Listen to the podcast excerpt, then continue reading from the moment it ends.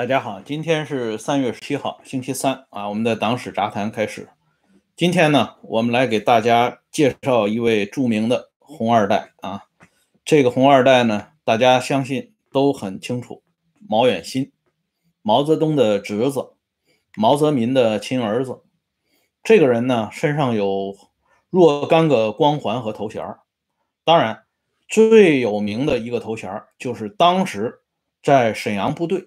就是沈阳军区叫的最响的一个头衔三太子啊，这个龙王三太子啊。昨天呢，我跟大家介绍了玉罗克去世之后，在八十年代啊，这个印鸿彪教授就讲过，有一些啊，当初这些老红卫兵和这些老红卫兵搞的这种组组织的头子呢，对玉罗克的观点仍旧不够认同。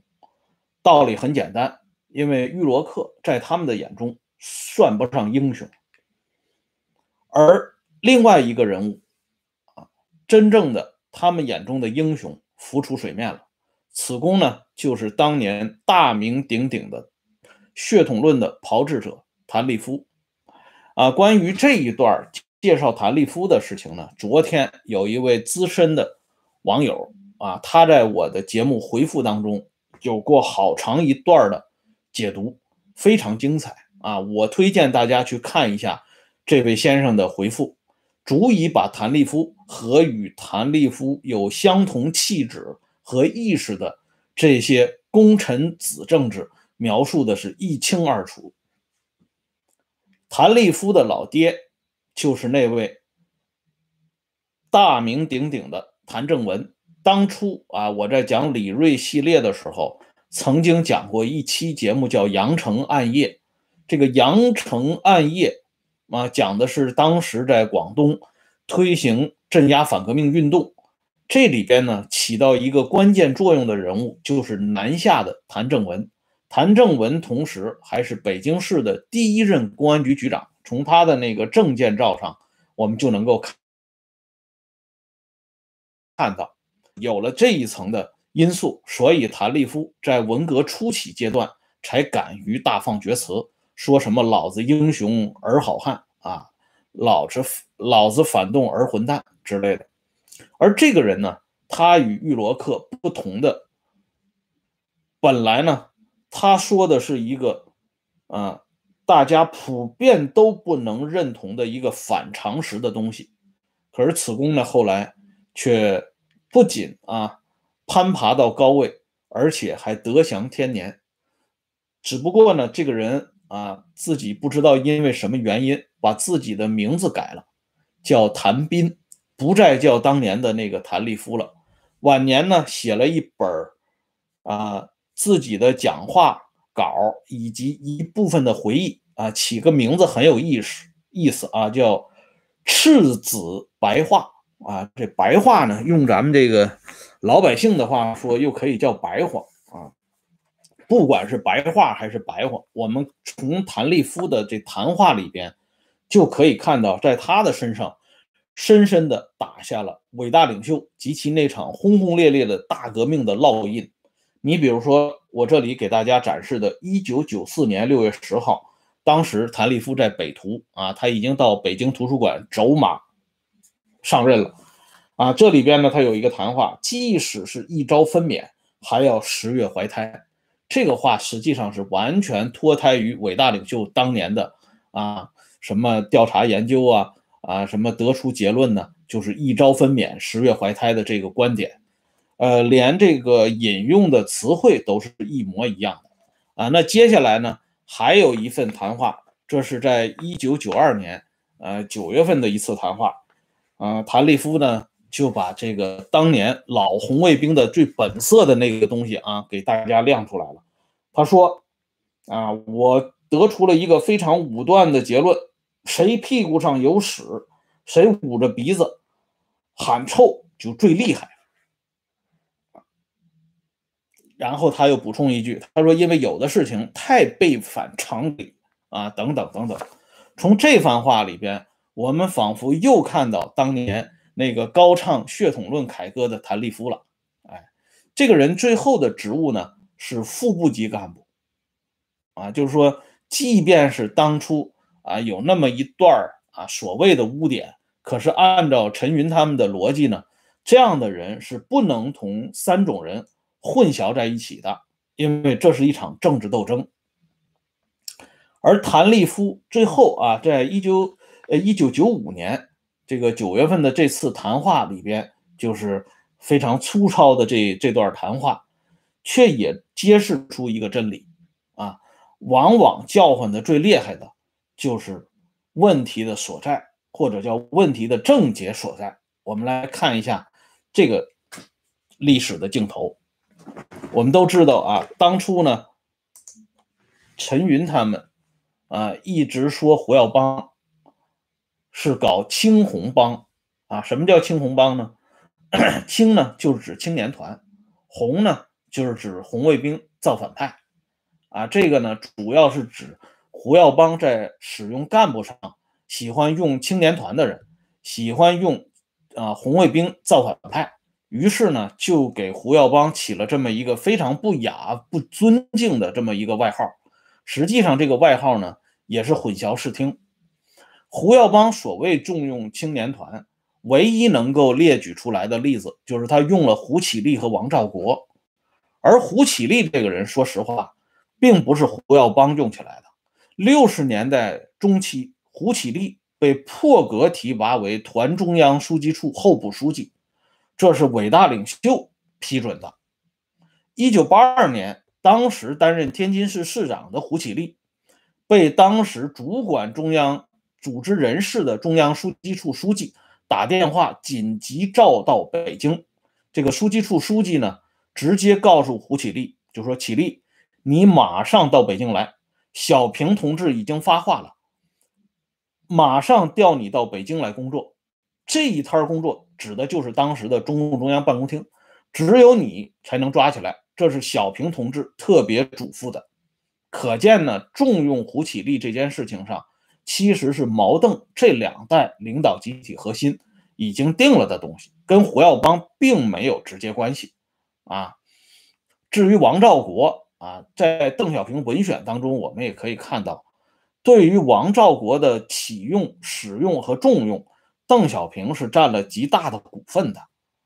可是呢，这些事情却都推到胡耀邦的头上。至于呢，胡耀邦启用了红卫兵造反派，不过是因为中央党校的那场风波里边呢有个理论研究室的副主任，据说这个人啊当初呢有过造反的经历，所以呢咱们这位老一辈无产阶级革命家就把这个人的使用也扣到胡耀邦的头子上了头上了。那么按照谭立夫啊，后来叫谭斌呢，按照他的理论，谁屁股上有屎？谁捂着嘴喊臭就最厉害。按照这个逻辑呢，我们应该知道，真正意义上的青红帮的头子，恰恰不是站在那里的胡耀邦，而是坐在那里的啊某一位老一辈无产阶级革命家，他的任人唯亲啊，连这个陈楚三，我们昨天都介绍过，陈潭秋的儿子陈楚三都已经看不过眼了，而且。自自从八十年代以来推动的功臣子政治，也恰恰是咱们这位老一辈无产阶级革命家的啊与有荣焉所致。我们再来给大家看一段这个功臣子政治的论述啊。那么接下来，我们回到统治阶级要有统治意识这个概念。啊，这是红二代们共同唱响的一首凯歌。其实呢，这种统治意识早就存在了，啊，不是当年陈元在八十年代呼吁才出现的，早在六十年代后期，早在七十年代初期，这种统治阶级的统治意识已经在这些二代的心目当中腾腾升起。我们看一下这张照片，这里边的这位女士呢，不是别人。是毛泽东的表兄王继范的孙女，她的大名叫王海荣，也是后来外交部的风云人物之一。此人后来官拜外交部副部长，啊，在毛的面前，对于外交工作说话很有分量。也经常能够代天言事啊，代表毛泽东呢对外交政策方面做出一些重要的指示。那么今天要给大家介绍的是王海荣和唐文生在文化大革命时期，也就是一九六七年五月二十七号这一天，还仅仅是外交部办公厅综合组的一名普通干部的王海荣给毛泽东去的一封信。这封信里边，王海荣向毛泽东表示，眼下啊社会上出现了一股攻击。周恩来的风气，在外交部系统当中呢，也有这方面的风头啊，而且呢，争论颇为激烈。王海荣认为，啊，换句话说，王海荣的统治意识，让他认为，对于像周恩来这个量级的人物，啊，如果对他的所作所为不满意的话，可以直接。啊，向他本人提出，或者用书面的形式向中央文革小组汇报，或者是直接向林副统帅和伟大领袖报告，而不应该私下里啊，按照自己的意图和盘算，直接来攻击这位无产阶级司令部的重要成员，更不允许把这个炮打总理当成一种思潮来进行推动。王海荣的这种阶级意识呢，统治意识啊非常敏锐。毛泽东呢马上就做出批示，请文革同志向他们做说服工作。极左派的观点是错误的。毛的这个批示显示了毛泽东对王海荣的这种统治意识的赞赏啊。那么接下来我们来看另外一位人物，这个人物就是我们今天要讲的主人公毛远新。毛泽东对毛远新是非常重视的。明天呢，我会给大家展示一张这个翻拍的照片。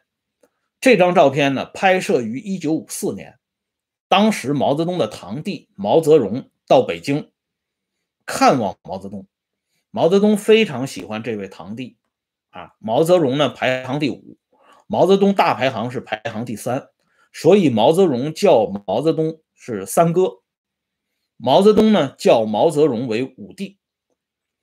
一九五四年，兄弟在北京相逢，毛泽东专门领了当时年仅十二岁的毛远新，啊，陪同毛泽东，大家一起照了一张照片。在这张照片当中呢，江青非常亲热地拉着毛远新的手，并且把自己的手放在毛远新的肩膀上，一家人其乐融融。毛泽东向毛泽东介绍说：“这是润莲的儿子，润莲呢就是毛泽民的别号，因为毛泽东的别号叫润之啊，毛泽民的别号就叫润莲。而当初伟大领袖。”同毛远新的两次谈话，一次呢是关于教育改革方面的谈话，一次呢是在革命洪流中经风雨见世面，勇于面对大风大浪。所谓弄潮儿向涛头立，手把红旗旗不旗不湿。这次对话，第二次对话特别有名啊，这是发生在六十年代中期夏天的一件事情。这段对话当中的。几段非常精彩的内容，我给大家已经截图了，大家不妨看一下。毛泽东关切地询问毛远新：“你最近有没有进步？”毛远新呢说：“也可能有进步，但是我自己也不觉得，可能是表面上的。”但是毛泽东还是肯定了王远新的进步，说：“你还是有进步的啊，你跟以前比，看问题不是那么简单了。”但同时呢，伟大领袖不忘了对自己的。这位亲侄子耳提面命，面授机宜，啊，讲了一大番的革命的大道理和小道理。毛泽东提出马列主义的基本思想是什么呢？就是革命，啊，革命是什么呢？就是阶级斗争，阶级斗争是无处不在的，没有反革命分子，怎么会有革命呢？所以一定要深挖这种反革命分子，啊，而且毛泽东还点了名了，说某某人就是你们学校的反革命分子，他就睡在你的身边啊，赫鲁晓夫睡睡在我们的身边，你不发现这样的人，你怎么能够革命下去呢？最后呢，毛远新对自己的亲伯伯说了一句话，他说：“我还有点希望吧。”毛泽东说：“好，有希望就好，比我预期的啊高，那就更好了。”这是毛泽东对毛远新的一番勉励。这个人呢，我们说毛远新这个人身上具备了两个重要的啊特点，这在当时的这些二代的群体当中是非常夺目的。第一点，当然是因为他是伟大领袖的侄子。这一点是毋庸讳言的。更主要的一点呢，他头上有一个光环，就是烈士烈士子女。他的亲爹毛泽民啊，在盛世才的手下断送了性命。而那个时代对烈士子女那是有一番不同的看法。而这位毛远新啊，进入到仕途以后，登上政治舞台以后，他的另外一面。展示了出来，在他身边的这位就是当时东北地区的第一把手，啊，头号实权人物陈锡联，当年奇袭阳明堡的名将，啊，沈阳部队的啊司令员，党委第一书记陈锡联。但是陈锡联对毛远新可以说是毕恭毕敬，啊，凡事呢都喜欢让远新同志。发表重要的意见，而且从这个我们当时看这个任职的经历也非常有意思啊。沈阳军区呢，当时在一九六六年五月，一直到一九七六年十月，怀仁堂政变前夕，沈阳军区的政治委员啊。是分别由陈锡联、曾少山来担任第一政治委员和第二政治委员，同时呢，还设立了一大堆的政治委员，也就是今天的副政委。这里边呢，毛远新排名仅次于黑龙江的实权派潘复生，这是一条。而接下来呢，到了一九六九年。五月到一九七五年八月，毛远新已经成为沈阳军区党委第三书记。啊，一直到一九七六年十月，毛远新的这个任职呢，和后来大家把他称之为东北地区的太上皇遥相呼应。这里呢，我给大家介绍一段往事，因为这段往事呢，是我一个长辈亲口跟我说起的，他是当事人之一。他当时呢就在现场亲眼目睹毛远新的这种种种表现，啊，由于他的这个描述呢，就一下子让我啊在脑海当中对毛远新的形象与我们小时候经常看的一部动画片《哪吒闹海》里边的龙王三太子敖丙挂上了钩，所以直到今天啊，我一想起毛毛远新。我就想起了这个龙王三太子敖丙，当初那个敖丙是多么的嚣张，后来的敖丙呢就被哪吒呢给抽了筋了。那么下边呢，我们看一下这位真正意义上的三太子啊，到底是一个什么样的概念？这个三太子的典故在沈阳军区当时是很有名的，因为按照序列讲，我们都知道大太子。已经为国捐躯了啊，在朝鲜战场人没了。二太子呢，啊，因为这个龙体欠安啊，也没办法在政治舞台上活跃起来。最后呢，就只有咱们这位三太子啊，异常的活跃。当然了，如果从这中国古代的这个皇族的认同上边讲，他更应该叫做皇太侄啊。侄子，那么我们来看一下，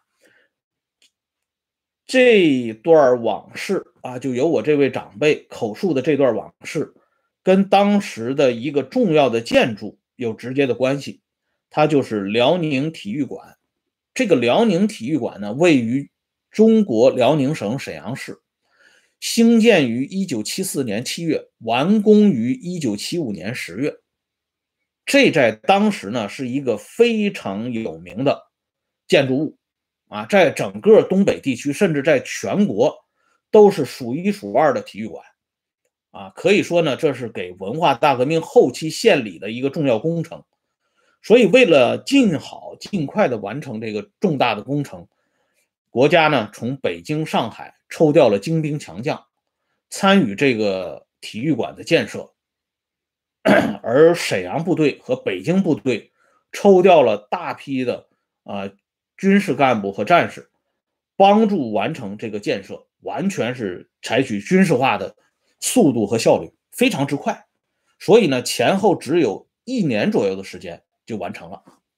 那这个事儿呢，就是发生在毛远新在视察这个体育馆建设过程当中。这里呢，就与一位当时的重要的人物有关。此人呢叫刘振华，他是一九五五年被授予大校军衔，六十年代中期晋升少将军衔，一九八八年被授予上将军衔。他后来的职务呢是北京军区政治委员。此人呢还是有些来历的，他呢是曾经担任过主力师的师长，四十军幺二零师师长。按照他的这个级别啊，本来在一九五五年授衔的时候，他应该是个少将军衔，但不知道因为什么原因啊，刘振华当时呢只给了一个大校，而且刘振华这个人的工作履历呢很全面，他既有这个军事干部的履历，也有政工干部的履历，他甚至呢还是将军大使，做过中国驻阿尔巴尼亚大使。担任过外交部副部长，后来调到沈阳军区担任副政委。当时呢，啊，沈阳部队的那些老同志们呢，啊，管这个刘振华叫华政委。这个其实呢是开刘振华一个玩笑，因为那个时候呢，华国锋已经调到北京了，啊，参加了高层的工作。华国锋当年就是华政委，所以这个时候呢，大家出于一种善意，跟刘振华。就叫他华政委啊，他的名字正好也有一个“华”字。后来啊，这个华国锋成为华主席以后，没人再敢管这个刘振华叫华政委了，这就属于犯忌了。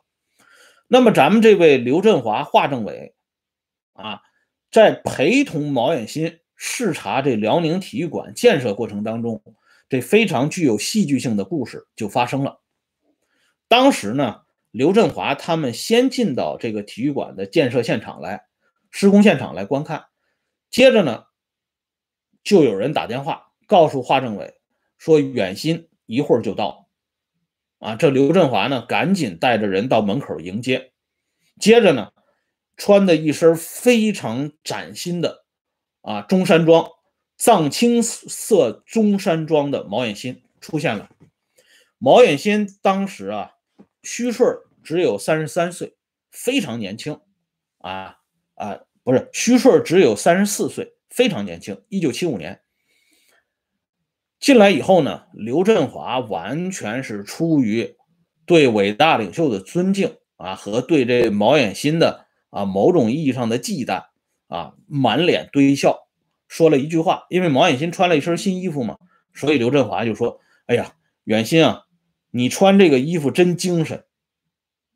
毛远新啊，当时，